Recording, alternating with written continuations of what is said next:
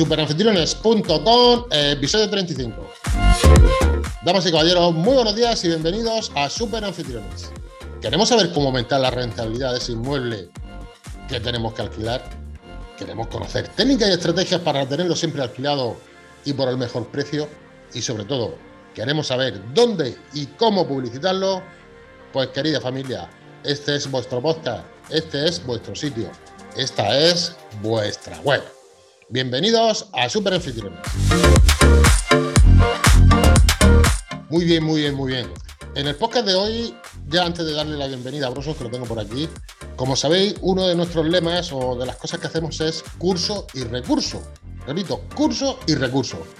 Pues hoy lo vamos a llevar a rajatabla, esa frase nuestra de curso y recurso.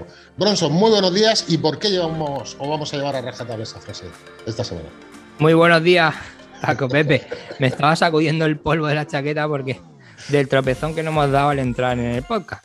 Que, no, que no va a salir, pero nos hemos tropezado los dos, pero de, de, lleno. pleno. Así que estaba aquí así echándome el polvo por, el lado. Que, ¿De qué vamos a hablar? Pues vamos a hablar de algo que es súper necesario y que muy poca gente además lo hace, que es el contrato de alquiler turístico. Es decir, hay muchísima, muchísima gente que que sigue sin trabajar sin contrato de alquiler pensando que simplemente con la reserva de Booking es suficiente. Correcto. Booking o cualquier plataforma. Que lo es de, alguna manera, en otras no, incluso hay comunidades que obligan a hacer el contrato, ahora hablamos, pero que para mí no es suficiente. O sea que con lo cual ya te, da un tip de valor, un tip de diciendo, oye, que cúbrete la espalda, que tienes que tener un contrato. Es decir, si la cagas con el contrato, se te queda la mierda encima. Hablando mal y pronto, ¿no? Bueno, yo prefiero tener las cosas reguladas y, firmadas y demás antes que dejarlo todo a interpretaciones, en tú me dijiste, yo te dije, o una conversación de WhatsApp. Prefiero dejarlo todo por escrito y con antelación. En podcasts anteriores hicimos referencia a los contratos de alquiler y dijimos, o tú dijiste el precio de más o menos lo que podía valer un contrato, hacer un contrato mediano de alquiler, que bien es cierto que te puede servir para largo plazo, pero ¿por cuánto lo tienen aquí todos los modelos de contrato? En el curso que tenemos de contrato de alquiler. Dime lo que vale y por cuánto lo tiene. Este curso va acompañado de diferentes modelos de contrato, ¿vale? Diferentes tipologías dependiendo de, la ciudad donde tengamos ubicado nuestro alojamiento y la legislación que tenga. ¿Sí? Tú vas a cualquier sitio, un contrato normalmente te puede costar entre 300, 400, 500 euros. Y aquí, bueno, por aquello de tenerlo todo y compartirlo, sale como, bueno, pues a 10 euros. Es decir, a 10 euros tienes la suscripción y tienes derecho a. Es que me da hasta, hasta cosa decirlo, es decir, porque es verdad. Eh, dentro del área de cursos está también disponible este recurso, es decir, del contrato alquiler, donde viene en base a un modelo donde luego tú lo puedes personalizar, pero que aquí está todo. 10 euros de momento. 10 euros de momento, porque estamos haciendo. 10 euros de momento, sí, porque de momento, porque vamos, vamos a subir. Por el contenido. Por el contenido. Cada vez que haya más contenido, es decir, pero también es cierto que los que estén a este precio se le va a conservar el precio, es decir, que no, no se le va a subir. Venga, vamos a hablar del contrato de alquiler. ¿Hay un contrato especial para vivienda vacacional? ¿No hay? Depende de cada comunidad autónoma. La regulación, cuéntanos cosas de, los contratos de alquiler, sus peculiaridades, ya sabemos todo dónde están. Pero cuéntanos cosas y sobre todo, si lo hacemos mal, ¿qué nos viene encima? Eh, la base es el contrato de vivienda vacacional, donde mm, existen dos posibilidades. Una, que esté regulada en tu comunidad autónoma, es decir, que tu, comunidad autónoma tenga una ley o un decreto donde regule la actividad de las viviendas vacacionales o apartamentos turísticos, o sea, perdón, no apartamentos turísticos, no, eh, como viviendas turísticas, como vivienda de uso turístico, depende de cómo se le llame en cada comunidad, ¿vale? Pero al final es el mismo objetivo. Entonces, si está regulado, va de una manera y si no está regulado, va de otra. Es decir, que no me sirve bajarme un contrato de alquiler de estos en Google, me lo bajo y lo hago. Te digo que el 90%, y te lo digo porque lo que me llega a, la oficina cuando no están asesorados, es, tengo, yo siempre digo con qué estás trabajando, qué estás haciendo, qué tipo de contrato ofrece y demás. El 90% de los contratos que me vienen están mal, no de, ya no te hablo de las cláusulas, te hablo del enfoque. De la ley que se somete, el contrato está mal, porque casi todos vienen por la LAU y no son de la LAU. Y también te digo que la mayoría de contratos donde yo he firmado también han estado mal. Es decir, que, vamos, que se comprueba, ¿no? Que además, tanto por un lado como por el otro, no hay. Y es falta de información, no, no deja de ser otra cosa. Correcto. Todo el mundo entiende que el alquiler va, va en referencia a la ley de arrendamiento urbano, pero la ley de arrendamiento urbano se modificó con este fin, de excluir las viviendas con fines turísticos que estén reguladas. Pues me parece bien. Todo esto se ha hablado en el congreso en el que tú has estado, estás, depende qué se ha hecho en Málaga, no se ha hecho, porque creo que a nivel comunitario se está intentando regular algo de esto. Creo que lo comentamos en pocas anteriores, ¿no? Sí, la, la, vamos, muy en breve vamos a tener una normativa europea que nos va a poner unas bases. Ahora mismo todas las comunidades tienen sus atribuciones y su decreto. Algunas comunidades ya se están modificando porque casi todos los decretos son del 2016, 2015, por ahí. Sí. Empiezan a haber algunas comunidades que ya han modificado ese decreto y va a venir una tercera modificación porque vamos a tener una normativa europea que va a exigir unos parámetros y un estándar y demás. Y eso es lo que también vamos a estar hablando en, en, el Congreso, que hablaremos en algunos podcasts más adelante de todas las conclusiones que se han sacado en este Congreso que estamos haciendo en, estos días. Está empapando bien el Congreso, ¿eh? Sí, sí, hay que aprender. Oye, estoy viendo que depende de la comunidad autónoma, te riges por el Código Civil o por la LAU. Tiene sentido, ¿no? Uh -huh. Vamos a poner un listado de comunidades autónomas en la zona premium que se rigen por uno y que se rigen por otro? Es muy sencillo, Paco Pepe. Si tu comunidad está regulada por, o sea, si tienes la obligación de estar censada en, un, en el registro turístico y está regulada tu actividad, ¿Sí? como vivienda, uso turístico y demás, va de una manera, que es con el Código Civil, y si no está regulada, va por la ley de arrendamiento urbano. Pero en la mayoría de los casos, te digo que con un 80-90% vamos a ir por el Código Civil. Bronson, dime muy sucintamente eh, si te la sabes, claro, mejor no te la sabes. Dime las ventajas y los inconvenientes, sobre todo las ventajas, de firmar un contrato bien hecho. Y si los inconvenientes, pues será lo contrario, imagino, ¿no? ¿O cómo está eso? A ver, las ventajas de, de firmar el contrato de, de, alquiler y dejar las cosas claras desde el principio. ¿Sí? Primero que ya garantiza la buena fe de, la, de las partes. El que se ofrece, tiene la disposición, es que tiene buena fe. O por lo menos un poquito se le ve la patita, ¿no? Sí. El que no quiera firmar un contrato de alquiler es porque algo sucede. Además, una manera preventiva, es decir, el contrato está para prevenir y crearte los futuros escenarios que te puedes encontrar después. Por supuesto, además, protege a ambas partes, es decir, tanto a un lado por el tema de estafas y demás, como de fraudes también, de tener identificadas las personas, bien identificadas las personas. Creo que tenemos un podcast por ahí sobre cómo evitar los fraudes y las estafas, los primeros TIC, ¿sí o no? Uh -huh. Dimos además de cómo prevenirnos en el hecho de sentirnos estafados, ¿no? O que sí, no hayan sí. tomado el pelo con alguna manera, desde el punto de vista del propietario, que en muchas ocasiones siempre es desde el punto de vista del inquilino o del, o del huésped, ¿no? Efectivamente. Y también en este caso, pues dimos tips importantes para cómo detectar eso. Dejaremos el enlace en las notas del programa, ¿vale? También el, el, hecho de tener contrato te hace cumplir con el tema de blanqueo de capital, es decir, esos ingresos que vas a percibir ya los tienes declarados, ¿no? Es decir, mediante el contrato tú puedes declarar el origen de esos fondos que vas a tener y los ingresos. Yo he tenido clientes, aunque no te lo creas, Paco Pepe, aunque no te lo creas lo que te voy a decir. Si me lo dices tú, se me lo creo. Yo, esto es muy fuerte. Cuando vienen ahí que están todavía, bueno, ¿y tú qué haces? Los, los ponen en firme de lo que tienen que hacer, lo que hay que hacer bien y demás. Me dice, no, yo la reserva, bueno, usted tiene que hacerlo el tema de los contratos, las transferencias bancarias, no sé cuánto, tiene que, esto luego tiene que cuadrar en su modelo 100 de la, de la renta y demás. Y algunos me han llegado a decir, al que viene a mi casa, le digo que ponga que es regalo cumpleaños. ¿Cómo? Regalo de cumpleaños, Paco Pepe. Eso me lo han dicho a mí, que no es broma. O sea, que cuando alguien le alquila su casa, le decía, regalo de cumpleaños. Digo, pero vamos a ver, pero eso cómo, cómo puede ser.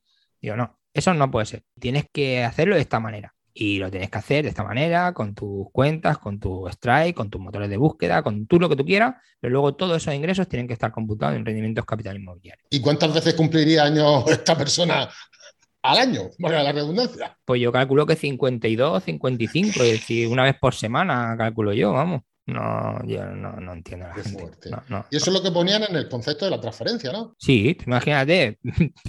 Además, que estoy convencido que, que, tendría, dice, me voy a abrir una cuenta solo para los cumpleaños, ¿sabes? Pero vamos, yo como cliente, yo no hago eso. Verdad, no. O sea, yo no te digo como, como cliente, digo como huésped. Exactamente. A mí que un, que un alojamiento me diga que yo tengo que ponerle que es un regalo de cumpleaños de Pepito de los Palotes, como que ¿dónde voy? Es decir, ¿dónde voy? ¿A dónde me voy a alojar? Eres cómplice de un supuesto delito. Claro, claro. Ahí está. Es decir, que no, lo, que no lo entiendo. Pero bueno, eh, cerramos paréntesis. Venga, más ventajas. Las ventajas de firmar el contrato también, el tema de protección de datos. Tenemos que identificar las partes, tenemos el consentimiento de, de utilizar los datos y demás. Muy importante lo de la protección de datos. ¿eh? Muy importante. Muy Más importante. de lo que creemos. Que los leñazos son más fuertes que los de Hacienda en la seguridad social, si te descuidas, ¿eh? Sí, sí, sí, sí. Son muy fuertes los leñazos. Y el hecho de tener un contrato también reduce el riesgo de tener y, clientes ya inadecuados. Es decir, ya el que te dice que no a alguna cláusula y demás, tú, yo siempre digo lo mismo. Bueno, esto no es que si pone que si me si rompo, tengo que pagar. Ya, claro. ¿Verdad que eso no va a suceder? Y si lo rompo, digo, pues si se rompe, lo paga. Claro. Si no se rompe, pues no se paga. Pero es que es que lo va a romper. Es que me estás diciendo que lo va a romper.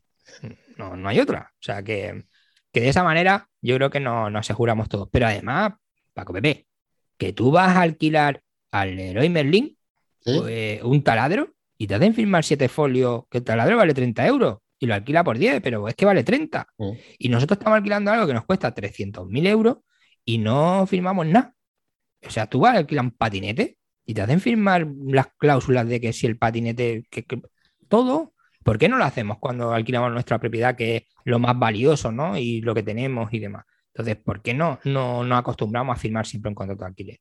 Bronson, eh, aparte de todos los tics o consejos, como queramos llamarlo, que damos en el curso, ¿cuál resaltarías tú que para los que aquí en la zona gratuita, aparte que en la zona premium tenemos, bueno, muchos más cursos y recursos, ¿qué ah, nos aconsejarías? Imagínate que tengo un contrato, que lo sé hacer, pues lo tengo, o sea, lo he hecho todo genial, ¿no? Me lo he bajado, pum. Un micro consejo que es muy importante, que si no se hace, todo lo demás no sirve para nada. Bueno, hay uno que es de cajón de curso, que es el no firmar todas las hojas. Es decir, todas las hojas tienen que estar firmadas en su lateral y al final en el pie de página. ¿Qué es lo que pasa? Que en muchas ocasiones solo se firma al final, la hoja del final. Normalmente un contrato tiene más de una página. Entonces, si tiene más de una página, tenemos que firmar tanto en el anverso como en el reverso, es decir, si está hecho a doble cara por delante y por detrás. Ah, eso ya es que no me he enterado muy bien del anverso y del reverso, no sé lo ver. Es donde está la foto del carnet y donde no está la foto del carnet. Vale, Ese vale, sería un poco la- el anverso y el reverso. Pues hay que firmar por ambas partes, o sea, por ambas caras la- los contratos y al final, pues siempre poner, poner la firma en el pie de página. Pie de página donde acaba el texto. Cuidado, si el texto acaba arriba, yo también soy de los que cuando hay mucho texto, o sea, si en la página de arriba solo está la firma, yo soy de los que hace una raya en el resto de la firma, ¿vale? ¿Cómo, cómo? Que yo soy de los que cuando la firma viene arriba, Sí. y te encuentras una quinta página, imagínate, ¿vale? Una quinta página donde viene eh, la última cláusula y la firma. Y nos queda tres cuartos de folio vacío, ¿no? Ah, le metes un rayajo para que no se rellene con impresión. Sí, sí, yo le meto un rayajo. Qué buena idea, tío. Bueno, eso es porque luego te las ves, te las deseas. Es la experiencia, ¿no? De, claro, claro, luego te dices, coño, pero si esto no lo firma. Sí, sí, la firma usted. Claro, pero lo ha firmado. Siempre en la firma está de lo que se presume que es de lo que hay de la firma hacia arriba. Vale, vale. está- ¿vale? Porque lo que hay de la firma hacia abajo, en teoría no.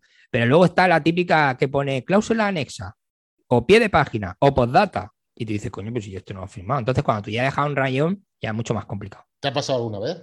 ¿Tenés problemas con eso? No personales, pero sí que lo he visto. O sea, no, no personalmente, pero sí que la experiencia me lo ha hecho ver. Es decir, de venir cliente, yo esto no lo no he firmado, no lo he hecho y tal. Y el motivo simplemente era porque en su copia eh, la firma había tres cuartos de página, incluso hay contratos donde dejan demasiado espacio entre párrafos Sí. y luego pues se le mete en bacalá. Y tú comparas los dos contratos, en uno hay espacio entre párrafos y en el otro no. Joder, tío. Eso sí que me lo he encontrado. Por eso es tan importante el hecho de la estructura del, del contrato, el contenido, el orden, que por ejemplo no nos pasemos de la tercera a la cuarta, que no haya de la tercera a la quinta. Que un contrato es un rollo, ¿eh? que, que, un contrato bien hecho no, no, no es moco de pavo, que es algo muy complicado y los contratos están, yo siempre digo, para crear escenarios. Están por si acaso, pero si ese por si acaso, si hay que tirar de contrato, seguro que está mal hecho. En el sentido porque no nos vamos a encontrar todos los escenarios que vamos a tener, pero por lo menos que tengamos una base y el sentido que le queremos dar a ese contrato. Es muy complicado tenerlo todo reflejado. Yo, por ejemplo, en el que ofrecemos, está incluso, porque lo he tenido, de que han querido anular la estancia y han pedido el- el reembolso por mosquitos ¿Qué dices? porque había mosquitos. Es decir, si tú estás ofertando un alojamiento en una zona natural, cerca de un parque natural y demás, pues lógicamente va a haber mosquitos. Igual que me entiendo que si me voy a África habrá moscas. Pero, pues bueno, pues dentro de ese, del contrato que nosotros ofrecemos, por ejemplo, está en el tema ese, ¿no? De o por frío o por calor, es decir, por viento incluso. Yo aquí en, donde vivo, pues en muchas ocasiones si te pilla una semanita de levante, el levante. Es decir, es una semanita que tú no puedes ir a la playa, ¿vale? Porque el levante sopla y es imposible, vamos, es que come y te baña en arena. Entonces mucha gente decide pues pedir resembolso. Entonces, en ese caso, tú no tienes la culpa de que salte el levante en esos tres días y lo único que puede hacer es ofrecerle otro tipo de actividades que se pueden hacer cuando hay levante. Pero esas cláusulas también están recogidas en el contrato. ¿Se te ha dado el caso de que alguien no ha querido pagar porque haya, no sé, se me ocurre cucaracha o alguna cosa de esa? ¿Eso hay que recogerlo en contrato? ¿No hay que recogerlo? ¿Cómo está el rollo ese de.? Digo esas porque son lo que más me viene a la cabeza, pero podría ser otras cosas todo eso queda reflejado antes, es decir, el contrato hay que firmarlo antes, ¿vale? Esas situaciones se te pueden dar después. Eh, lógicamente no hay que tener visitantes en su casa, en el sentido de tener, muy típico, ¿no? En verano, la hormiga, hormiga, arañitas, todo ese tipo de insectos que tenemos sobre todo en las zonas rurales. Sí. Pero cuando tú vas a una zona rural, ya se presume que eso hay. Ya, hay cosas que sí, que sí se presumen, ¿vale? A las que has hecho referencias tú. Pero ¿y a la que he hecho yo referencia? Es decir, tu casa está limpia, la metes por desinfección, tal, la llevas al pelo, pero coño, eh, no estás todos los días ahí mirando. Resulta que tienen los inquilinos y bueno, hay gente que, es alérgica o somos alérgicos a esos bichos, pues nos dan mucha, mucho yuyu. Esgrima. Esgrima, tiricia, ereza, como queramos llamarlo. Sí, sí. ¿Qué pasa? Yo digo, de hecho me voy. De hecho, yo si lo veo, me voy. ¿Qué pasa en este caso concreto? Que le tengo fobia a ese tipo de. Que le tengas fobia es tu problema. Vale, aquí me voy a poner abogado de abogado Sí, sí, ponte, ponte, ponte. es decir, es tu problema. Tú tienes fobia a las, imagínate, ¿vale? A la araña, a las cucarachas, es tu problema, no el, de, no el mío. Ahora, lo que sí te tengo que dar una solución. Tú estuvieras en mi alojamiento y tú me llamas y me dices, mira, que tengo este problema. Bueno, pues lo que hay que buscar en la resolución de conflictos, que aprovecho que tenemos un curso de, resolución de conflictos, que donde habla de este tipo de cosas, hay circunstancias que se nos van a escapar de las manos. Lo que tenemos que buscar es qué es lo que tú necesitas Tú lo que necesitas en ese caso es que te solucione ese problema. Aún así vas a estar incómodo. Entonces, lo que yo te tengo que ofrecer como propietario es, primero, quitarte ese problema, ofrecerte una solución y recompensarte. Yo siempre es con un extra. Esa sería la manera de, trabajar en ese conflicto. Por ejemplo, en ese caso, hay unas bombas que venden en unas bombas porque es que se llaman así, ¿no? Que son como una especie de, botes, ¿vale? Donde es como una granada, donde quitas un precinto de seguridad y durante, creo que son cuatro o cinco horas, va soltando insecticida para erradicar todo lo que pueda haber allí. Durante, creo que son seis o siete horas, no se puede entrar y durante tres, cuatro va dejando de una manera intermitente ese tipo de tal. Y eso se mete en, las habitaciones y te dan, bueno, se mide en las habitaciones y demás. Pues sería una solución, luego hacerte una, un buen fregado de todo lo que hay ahí, eliminarte el olor, que además no, no deja olor, pero se elimina los restos que pudiera haber y te recompensaría, por pues, a lo mejor, con una que pudiera salir más tarde, depende de lo que te viera con una salida más tarde, con un día más, con lo que hubiera, ¿no? Pero en ningún caso te un hecho de reembolso. Eh, bueno, pues me parece, Bronson, que, pues, ha quedado claro cómo resolver los conflictos, que ha hecho referencia, como bien ha dicho ese curso. Tenemos el curso de contrato de alquiler, que todo eso está reflejado, todo lo que estamos hablando, está reflejado de manera extensa y extrema en nuestro curso. Y bueno, Branson, pues no sé, ¿alguna cosita más que quiera hacer referencia o algo o no? Nada, es de los cursos más, más recomendados porque es la base. Es la base de luego no tener problemas de lo que hablabas tú y crear diferentes escenarios y que la base sea buena. Es decir, lo primero que tenemos que saber es qué tipo de contrato tenemos que hacer, si es referente a la LAU, a la normativa que tenemos sectorial, si es el tema de código civil, es decir, qué nos obliga en cada caso. Importante. Y ahí va a tener toda la información y va a tener el recurso de cada uno de los modelos de contrato que puedas tener. Así que un saludo y buenas reservas con contrato. Paco Pepe, con contrato. Muy bien. Buenas reservas, Bronzo. Un abrazo y nos vemos la semana que viene. Un abrazo, Paco Pepe. Hasta luego, hasta, luego. Hasta luego.